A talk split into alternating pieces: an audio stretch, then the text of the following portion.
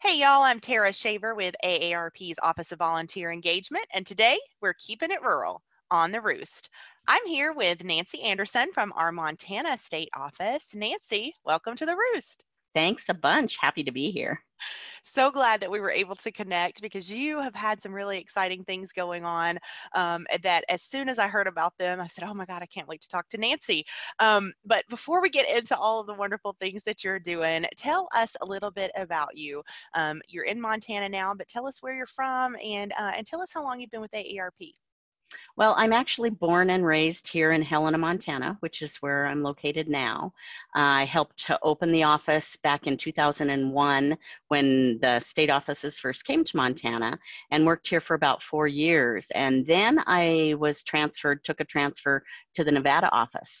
So relocated in Las Vegas, the big city, and an entirely different climate and different demographic. It was quite an adventure. My husband was retired and he said, let's do it. So we were there for actually 13 years and um, just uh, were able to get back to our hometown here in Helena two and a half years ago. So July of 17 was when I was able to come back as the outreach director here in Montana in the office that I started with in AARP. And I've been here now uh, 19 years. So amazing. That uh, wow, what a big difference to go from Helena to uh, Las Vegas. That is definitely a, a culture shock and a climate shock.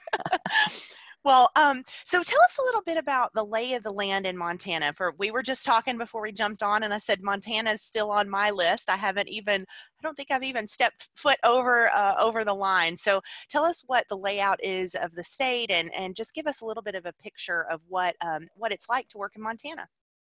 Well, Montana is geographically very large. It's one of the four largest states in the United States geographically. And we have a pretty sparse population. Um, we have 144,000 AARP members in the state. Um, there's great distances between places here. And I view Montana as largely rural, even the cities that might be considered somewhat uh, urban really are rural. Uh, Helena is where I live, it's where our state office is. We have about 32,000 people here. Uh, our largest city in Montana is Billings. We're starting to do some work, uh, focused work there, and they're just a little under 100,000. So um, we have vast distances, lots of small towns, and even our urban centers are really pretty rural. Wow, um, that puts things in perspective. Considering my the college where I went to school was twenty five thousand students, wow. so um, that's that is uh, quite a change. And like you said, even when that's considered one of your most uh, you know urban centers, um, so in your membership, wow, a hundred thousand. When you know some of our our folks think they have a small state, that's pretty small considering your landmass. So right, well, one hundred and forty four thousand members, yeah. but it's quite interesting because, for instance uh, to drive across a state can take about 12 to 13 hours. That was and my next question. Yeah. The thing that's so different here than it was in Nevada, you know, when I was in Nevada, we worked statewide and it's a pretty big state lengthwise. Right. Um, but we were able to fly up north to Reno to the other population center.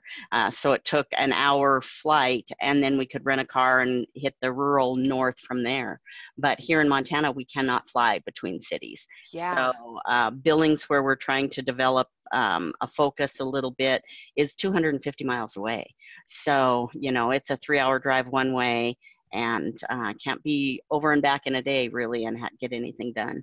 Now, is it true what they say about your speed limits once you get out of the city? Do you just not have a speed limit um, or no. are there actually speed limits? Yeah, it was that way for a while. It was reasonable and prudent. And that was up to the highway patrol person to decide, I guess, if you were okay. reasonable and prudent. But now we do have speed limits and okay. they it, they vary a little bit depending on the highways. But many yeah. of our roads from town to town are two lane highways too. We yeah. don't have a lot of freeway connection it's so interesting. You you know, um, so I live in Tennessee now. I'm originally from Alabama, but um, to drive from one end of our state to the other, it's over eight hours. And we have this saying that up in the upper eastern part of the state, it, you can drive to Canada faster than you can drive to Memphis.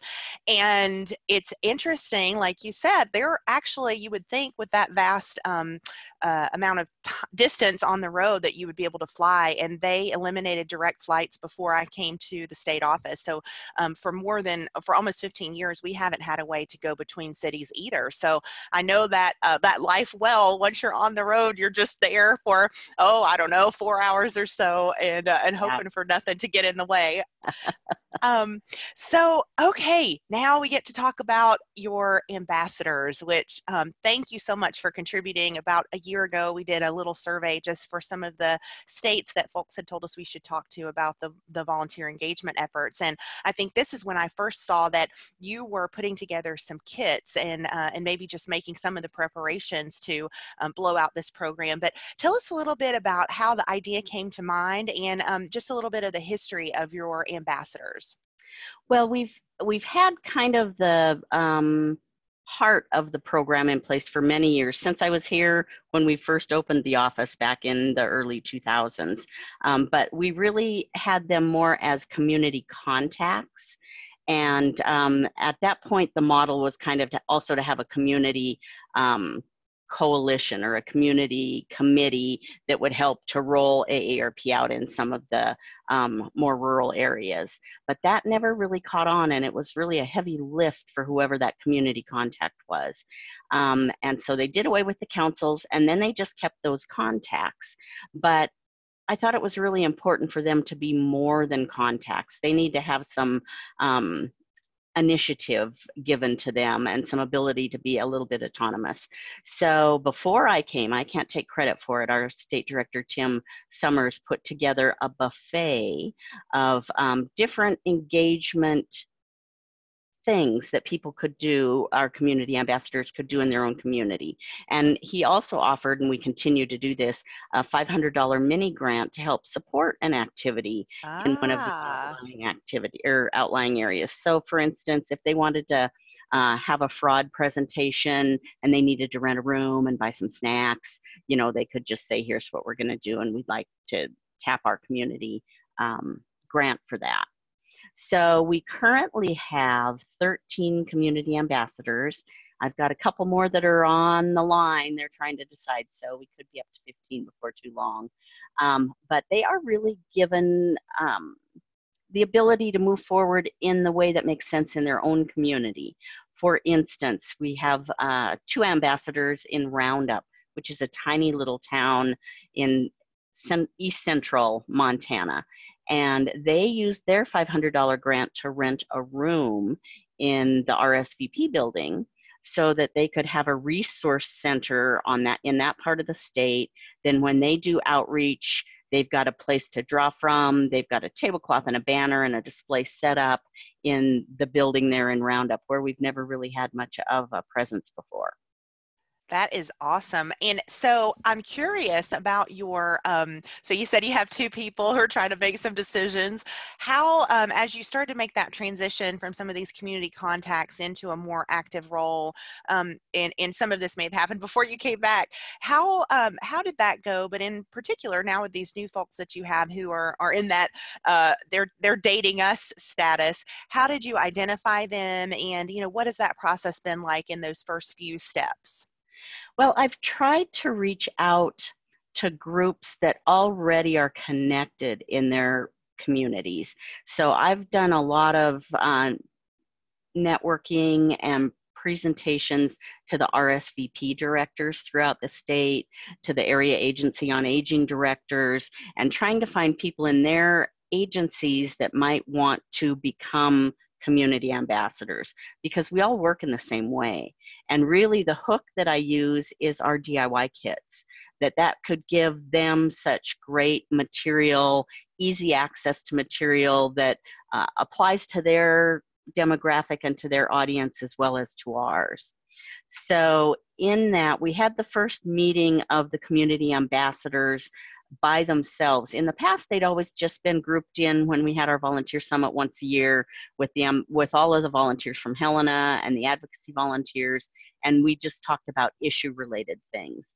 But last year in 18, we kept them over a day after the regular summit, and I gave them what I call our brain kits.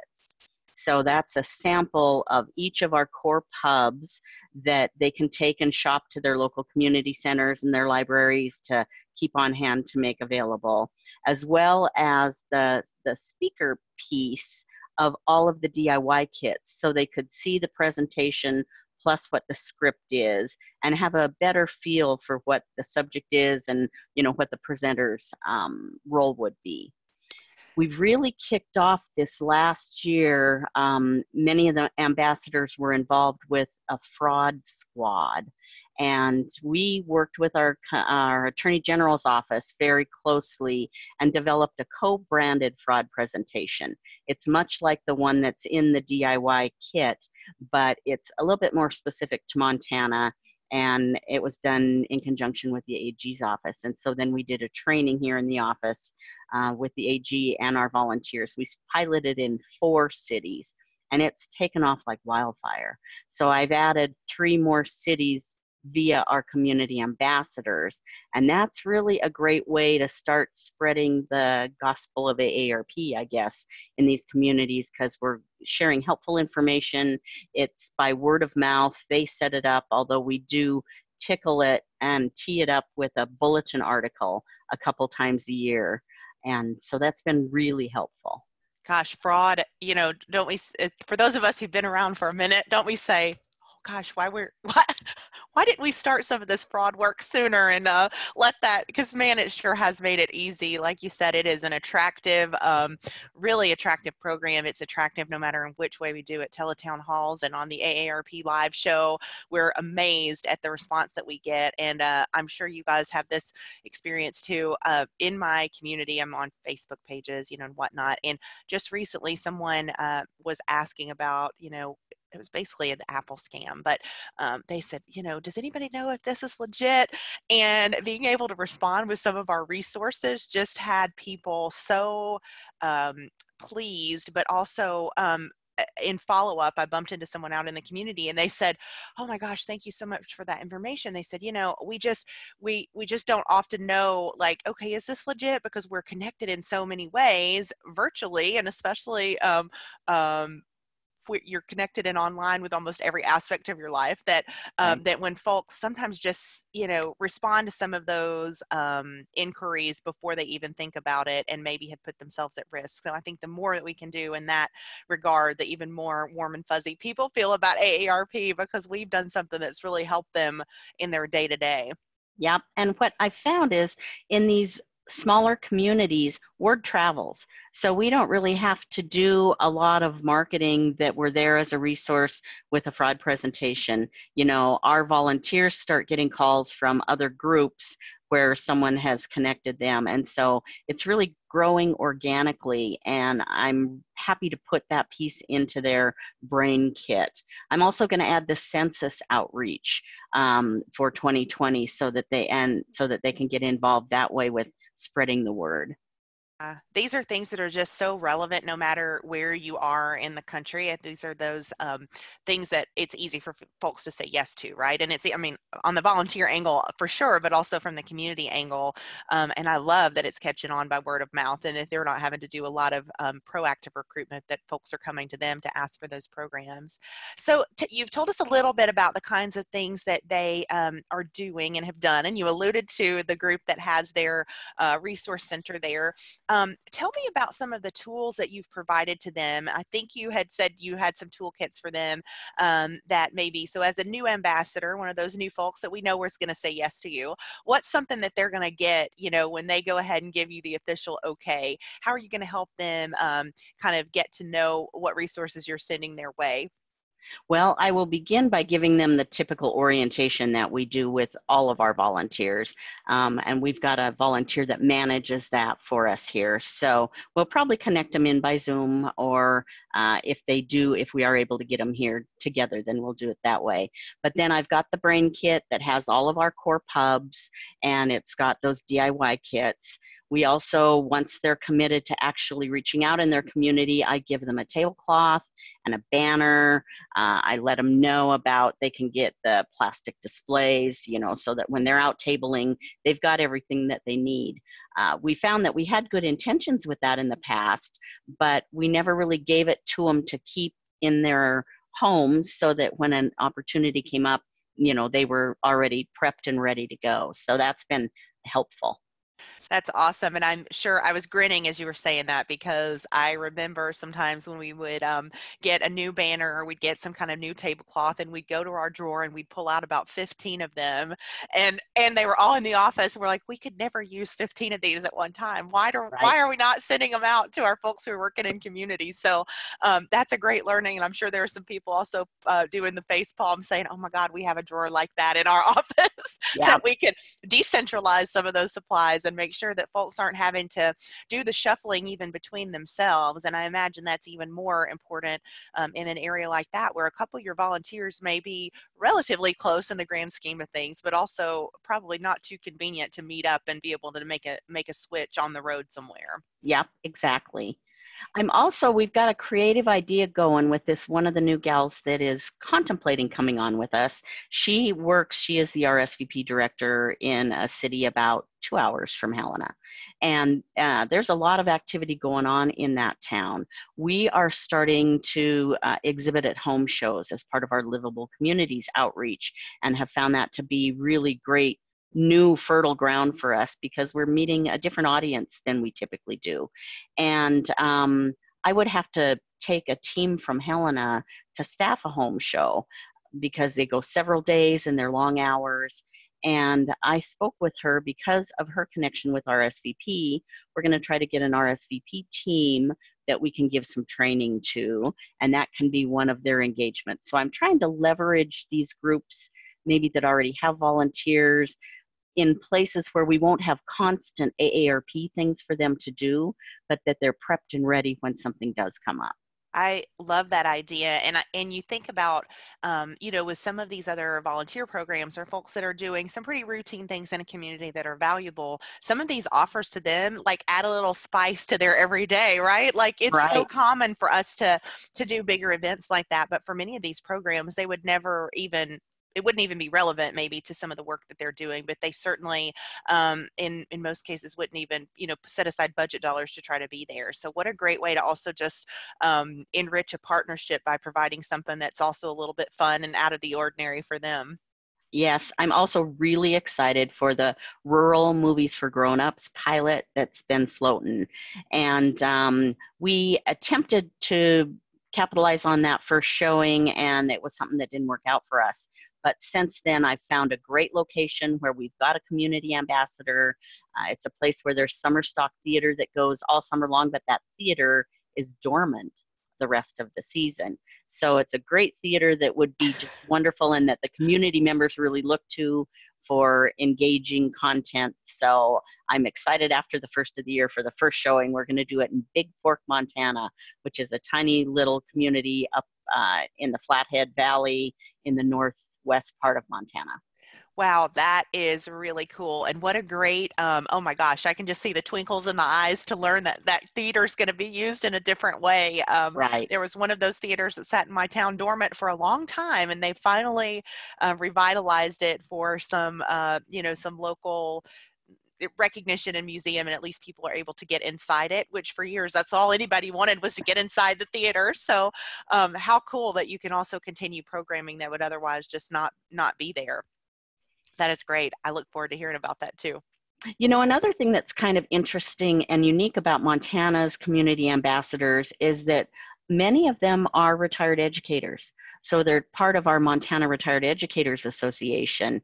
And, you know, they're great presenters. They're some of our fraud um, standard folks out there. They're also quite connected in their communities. And they really have tapped the community grants to do things in their communities in a variety of ways. So excited about that.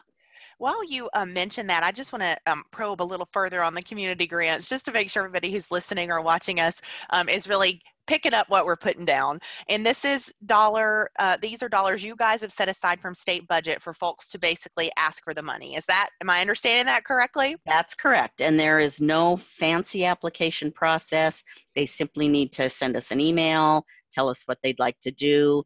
Anything from uh, one of the uh, ambassadors in Great Falls gathered hygiene items that they then distributed to the schools because they found some of the lower income kids were having trouble with some of that.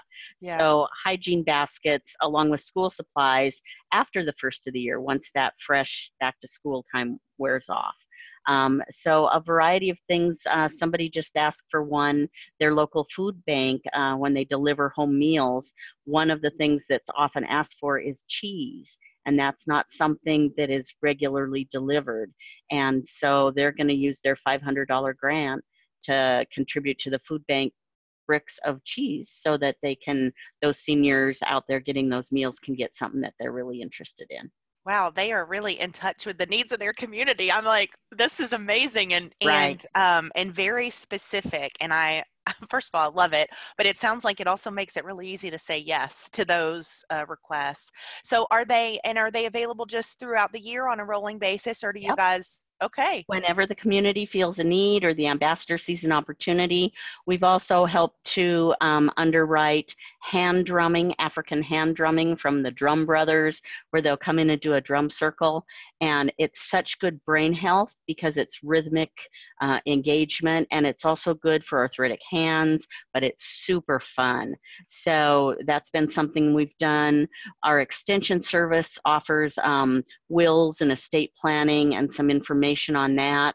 And so we've helped underwrite a community ambassador to bring the extension service agent uh, to their small community to give those workshops to the community members. So it's really across the spectrum, uh, different sorts of activities. Gosh, we have such a great um, we have such a great position with AARP to be able to. I used to call it like being the fairy godmother. Like you would often have someone say, Gosh, we really wish we had this thing. We're like, we can do that. We can make that happen. It's an right. easy yes for us. And um, that's such a great um, a great way to just continue that feel good, um, not just for the community and for the, the folks that you're doing this stuff for, but for the volunteers to be able to meet that need and um, and just see that opportunity and seize it. That's exactly what uh, what we are about promoting. So way to go! Yeah. That is awesome. Um, so okay, question: How many um, what kinds of learnings have you had? Have you had any fabulous flops in trying to uh, to do some of this, or was there any? Um, is there anything that really was wildly successful that you weren't plan you just didn't expect it to go over so well and you're like oh okay wow cool that's awesome. Well there were a couple things. I would say a fabulous flop has been our first attempt at the movies for grown-ups the rural piece and the learning there was we went to a community that we didn't really have a great ambassador in place i was hoping to maybe use that to build an ambassador or a team in that area. So I'm going to wait. From now on, I'm going to go where I've got a person and then we'll build from there. Um, another one was that we tried to really partner with a community ambassador in the far northeastern, right almost on the North Dakota border in, Hel- in Montana. And um, that the distance was so far that she couldn't she's never been able to attend any of our trainings or meetings she's also still employed so we got to find a different fit for those uh, really remote areas. But one thing we found is uh, we used we did an event in billings just this past year. As i've said it's 250 miles from helena. We don't really our state president lives there but other than that we don't have a volunteer team there. I've done a couple of movies for grown-ups and we've built three volunteers with two movies from that um, but just getting started. But we offered a party at their baseball team with a picnic and we expected there i thought i was going to get i had a minimum of 50 people that I guaranteed. And I thought I was going to have to pay probably for 20 people that didn't even come. Yeah. It was so we ended up with 375 people. I had to change the venue. We had to redo the whole agreement and people were clamoring for that. So we found wow. something, we stumbled on something that really resonated in that community. So we're going to build on that definitely next year gosh it is i'm having chills because like you really wow that's that's an amazing response and and i have been in the on the opposite side of that where we thought a baseball game was going to be amazing and we're like why is no one coming to this baseball I, game? That's i thought i'd start small you know and have it in this small little area yeah. And, i mean it just took off and we were at the home show in that same community two months afterwards and i can't tell you i bet we had you know 20 people that stopped by the table that were disappointed they because we still couldn't accommodate everybody i still had a, a waiting list of like 120 people but wow. we're at the max for that area so i'm working with the ball team to figure out something where we won't max out where Yeah. we can be as inclusive and include everyone as much as we want to That is incredible. And you know, even um, I find that when we do something like that, that is really well received by the community, that not only do they remember it for a long time, but um, even if they don't go, and even those people on the waiting list, they're looking for the next thing, right? Like Right. they're, they're going to be paying attention. And the first thing you put out about the next time when Yeah. you got there at the ballpark, they're going to be on it and they won't dilly dally. They'll make sure their name's at the top of the list. right Very cool. Well, so tell me, what um, are there any challenges or things that you are recognizing still exist uh, other than what we've talked about? I know you mentioned some of those more remote remote areas still being really difficult to kind of find how you can really make sure people are connected and and um, and get the support that they need and get what they need from you, uh, and you get what you need from them. But is there anything else that you guys are kind of like uh, whirling around that you're trying to to troubleshoot or um, or that you just really haven't um, even quite figured out if you're ready to tackle it yet? Well, yeah, kind of even with our great fraud outreach. Okay, so they do a fraud presentation, and what we've typically done is provided each attendee with a bag with all of our resources, with a couple of resources from the Attorney General's office, and a copy of the presentation so they don't have to write down all the important numbers and websites. Getting those stuffed bags from here to there has been a little bit of a challenge and it's a big enough job that you know to stuff the bags that uh, one person like we've done a ton of outreach events in great falls which is 200 miles from helena. And if i was trying to ship those for every one of her upcoming um, presentations that would really be a drag and so luckily she comes she's a retired educator and they have their board meetings here in helena so I do a SWAT team approach. We get our volunteers here in Helena and we stuff 200 or 500 bags and then we've got them and then we're passing them off whenever anyone is in town or headed that direction. But that's been, I'm still not sure if something comes up and she's out of bags, how we're going to get. Same thing with Butte and Billings, Kalispell. So all of that transference of materials you don't want to load them down in their garages with hundreds of pieces of literature. Right. How do you make it easy for them? How can we support them from here? Um, that's still a little bit of a challenge. Yeah, that is, um, and you know, the stuffing, this is so funny because some people do the stuffing really well, but we still found because of our facilities in the office, it was still like the best place to do it if you needed to do high volume like that Right. because we can spread out and you've got, Yeah. you know, um, you don't have to be precise with the counting uh, of the stuff to get it out there for assembly. You could just run to the back room and grab another box Yeah. of it. Um, yeah. Well, if anybody has a great idea for Nancy about that, uh, reach out to, to me or to her and, uh, and tell us what you've come up with.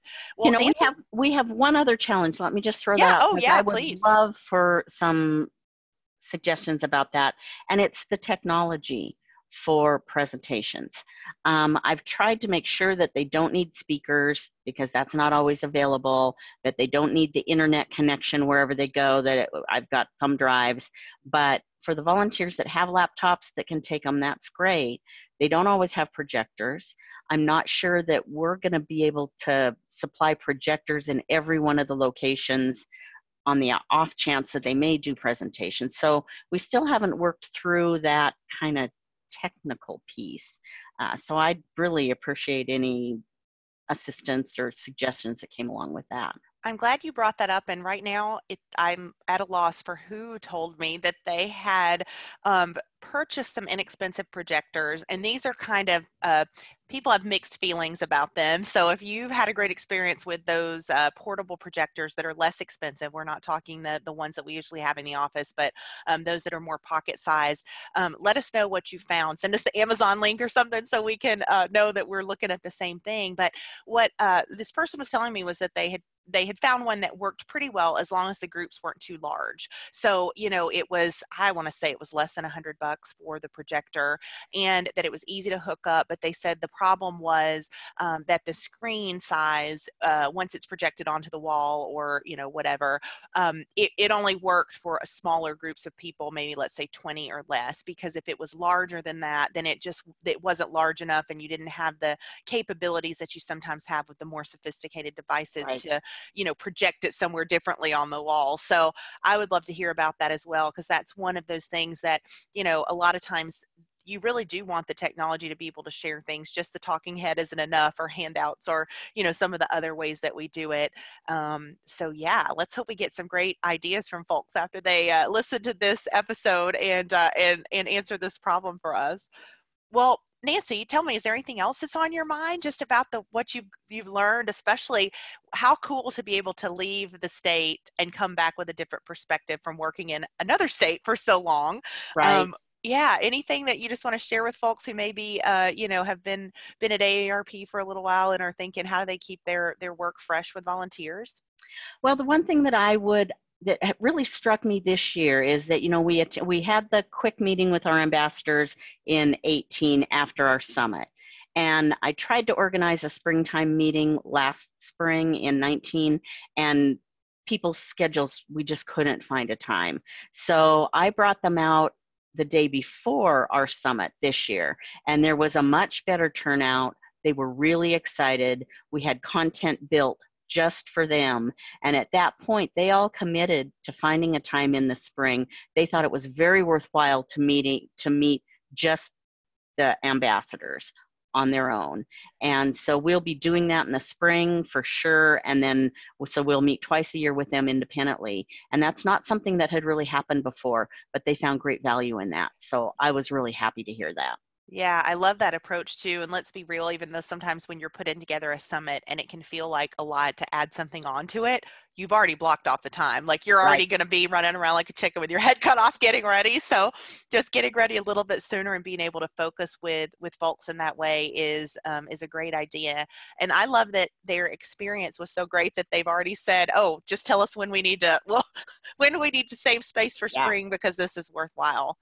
Yeah. And it was good to kind of be forced into finding an agenda and thinking, myself thinking about what do they need to hear? What do they need to talk about? You know, how can we enrich their experience? So I was really totally focused on the remote volunteers, which we don't we're not able to do very often because we've got so much on our plate. So it was really good for me too.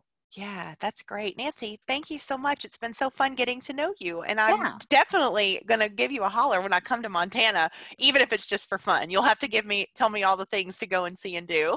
I'll definitely do it. I look forward to it. Okay.